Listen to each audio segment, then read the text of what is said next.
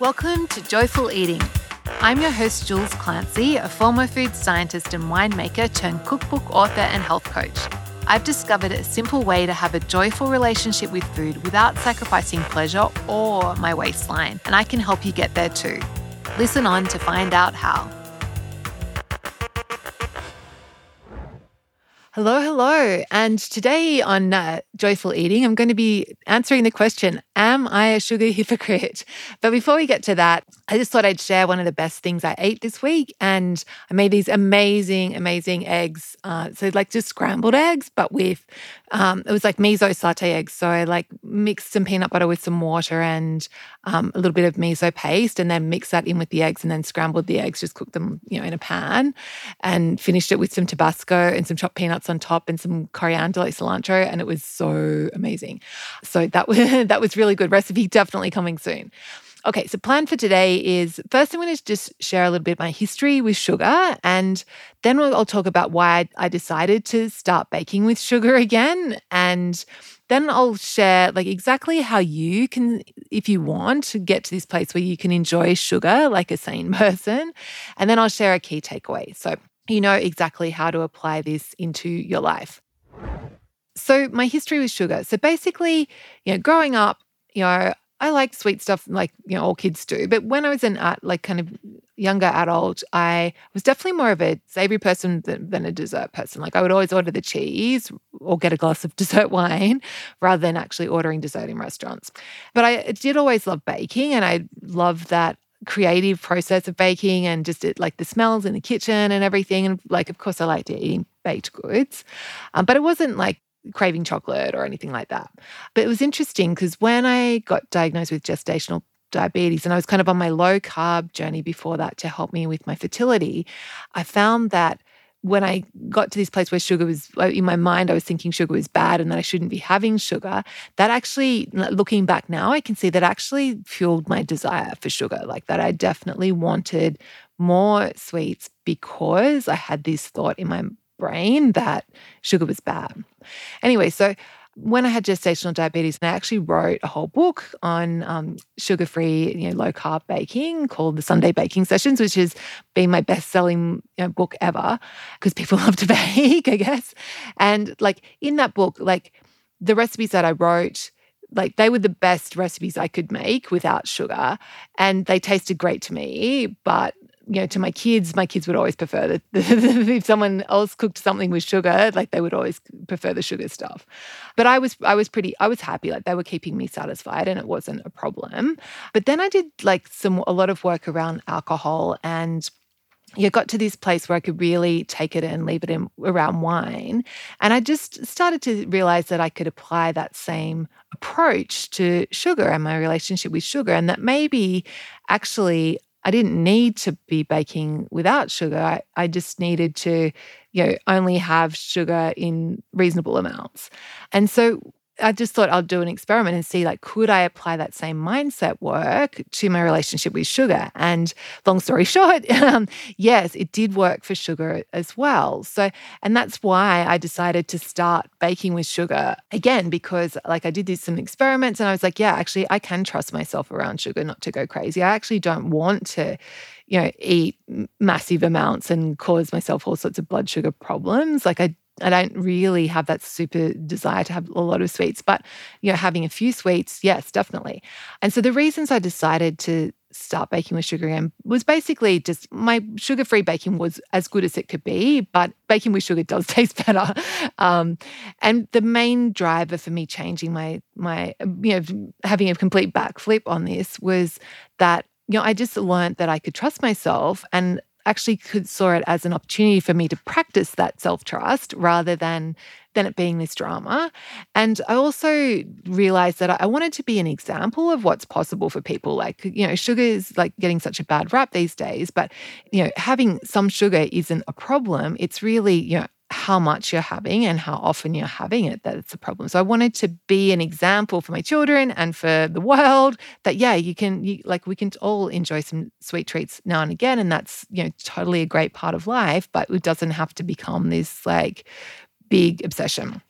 So it's uh, i guess it's probably been a year or maybe a little bit longer since i've been baking with sugar again and i've actually been going through some of those recipes from the sunday baking sessions and redoing them like with adding the sugar sugar in but i'm just like baking with minimal sugar and i've been working out the nutritionals on those recipes and you know, it, I can easily, like I made an orange and almond cake. I've got this amazing orange and almond cake recipe where you boil orange, oranges and it's with almond meal instead of flour. And putting the sugar back in that, like I didn't, um, you know, just enough for it to taste good.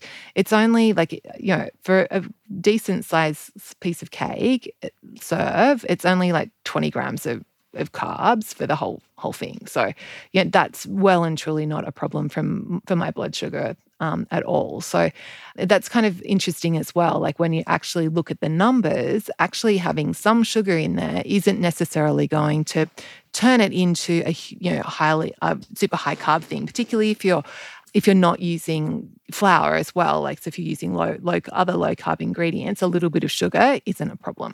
So that is my story about sugar. So let's talk about how you can actually do this if you wanted to start experimenting with enjoying sugar like a sane person. So, first of all, I think it's important to recognize that yes, sugar does have an addictive nature and that is because it does cause, like, it stimulates our reward center in our brain and causes us to release dopamine. We can't ignore that fact. So I think it's important to recognize yes, sugar does have some addictive properties. So we need to tread carefully with it. But that also doesn't mean that we necessarily need to completely avoid it. And the way that we find this balance between having some sugar but not having too much is really it all and this is what I do with my alcohol as well. It all comes down to planning in advance and thinking about it from a perspective of I'm doing this for me. I'm doing this to help myself, not from the approach of like I can't be trusted, you know, I'm evil, like sugar is evil kind of thing, but just being realistic and balanced. And so, what I do is I just decide in advance what I'm going to eat and how much. Every day, I, I think through my day and, and decide it in the mornings, but you know, it, just as long as you're deciding before you start eating the cake or the cookies or whatever, like that's fine the more distance you can give between the decision and being in the moment, the better. Because when we're making decisions in advance, we use a different part of our brain. So we use it's called the prefrontal cortex. That part of the brain is like really clever and it can think about the future and planning and future consequences. And it can recognize that if I eat like a whole bag of cookies now, I'm going to feel like crap later and also probably you know the next day as well. So we want to use that part of our brain to decide. Because the the other option is when you're making decisions in the moment we have a different part of our brain that's online then particularly when you're tired and you're stressed and you know it's all you're feeling emotional. Um, and that part of the brain the amygdala it's more primitive and it actually can't think about the future, doesn't understand that whole concept of time. It's only thinking about in the moment, and its whole purpose in life is to keep us safe and to seek pleasure and avoid pain. So if you're using that part of your brain to decide how much cookies to eat, how many cookies to eat, and when you should be eating cookies, it's going to give you a very different answer to when you use your prefrontal cortex. So we want to like make sure that we're not making those decisions in the moment, that we're making the decisions with the best part of our brain.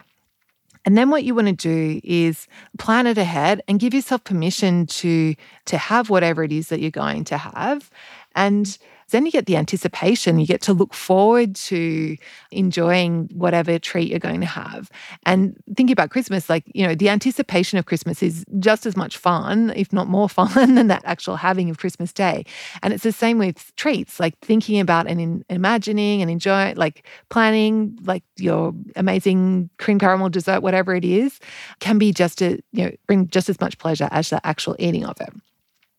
The other reason we want to give yourself permission and to, you know, bask in the, bathe in the anticipation, like this avoids the need to have that kind of scarcity eating that happens when you when you decide in the moment okay i'm going to get this i'm going to have these cookies and i'm just going to eat the whole bag again because i'm never going to have them ever again and so i better finish this pack we want to avoid that scarcity eating thinking so we want to be making this decision like yep there's going to be i'm going to have some cookies today and there will be cookies in my future like so there's no need to go into like hoarding the cookies and eating them all now um, because i think that's that's generally that that mindset is is generally the most damaging thing with sugar.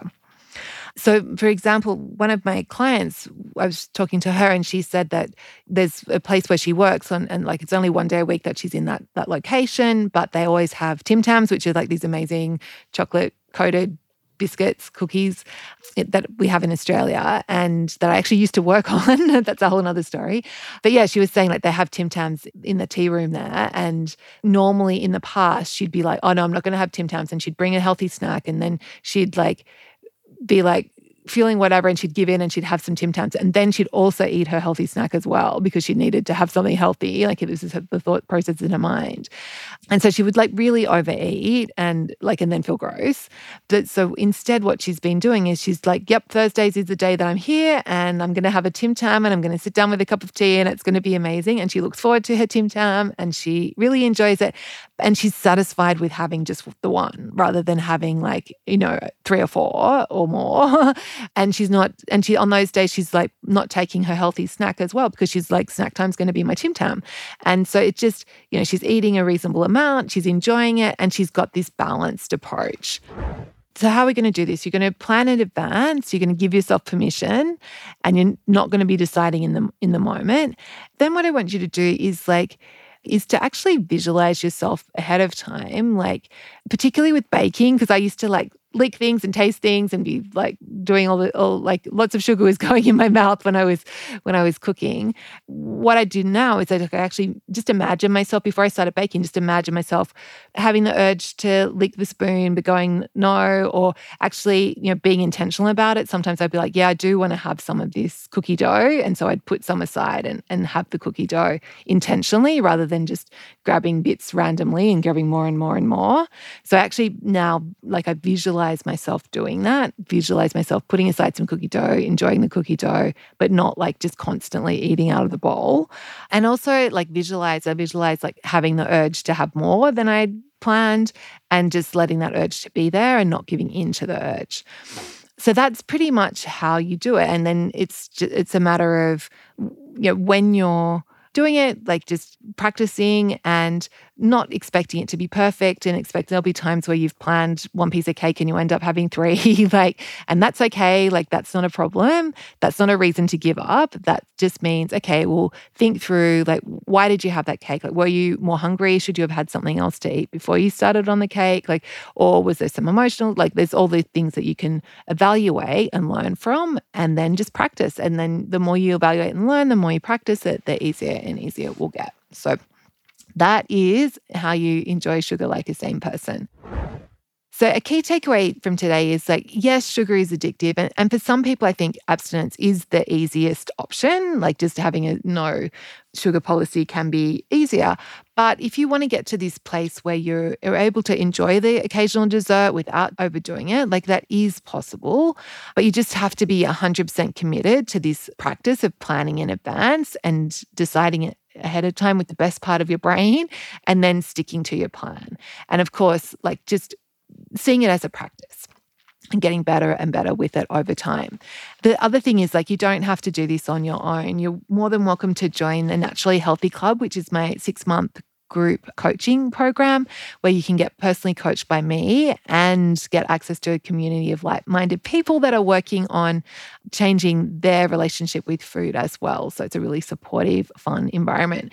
Um, so if you'd like to find out more about that, we enroll twice a year and the details are on my blog, which if you Google stone soup, so stone as in rock and soup as in a bowl of, um, and then you'll find it and that you'll find my blog and then just go to the coaching page, and that will have all the details about how you can apply and when applications are open. Okay, hope you found that helpful. Enjoy baking with sugar. It is possible for you to have have your cake and not get stomach aches. Um, yeah, and I will catch you next time. Bye. Before you go, this is the best part. So if you enjoyed Joyful Eating, subscribe to the podcast, and I'd love to send you a copy of my free cookbook called Six Ingredients 20 Minutes Simple Whole Foods for Joyful Weeknight Dinners. It's full of easy recipes so delicious they'll satisfy even the biggest food snob. Just Google stone soup and you'll find it.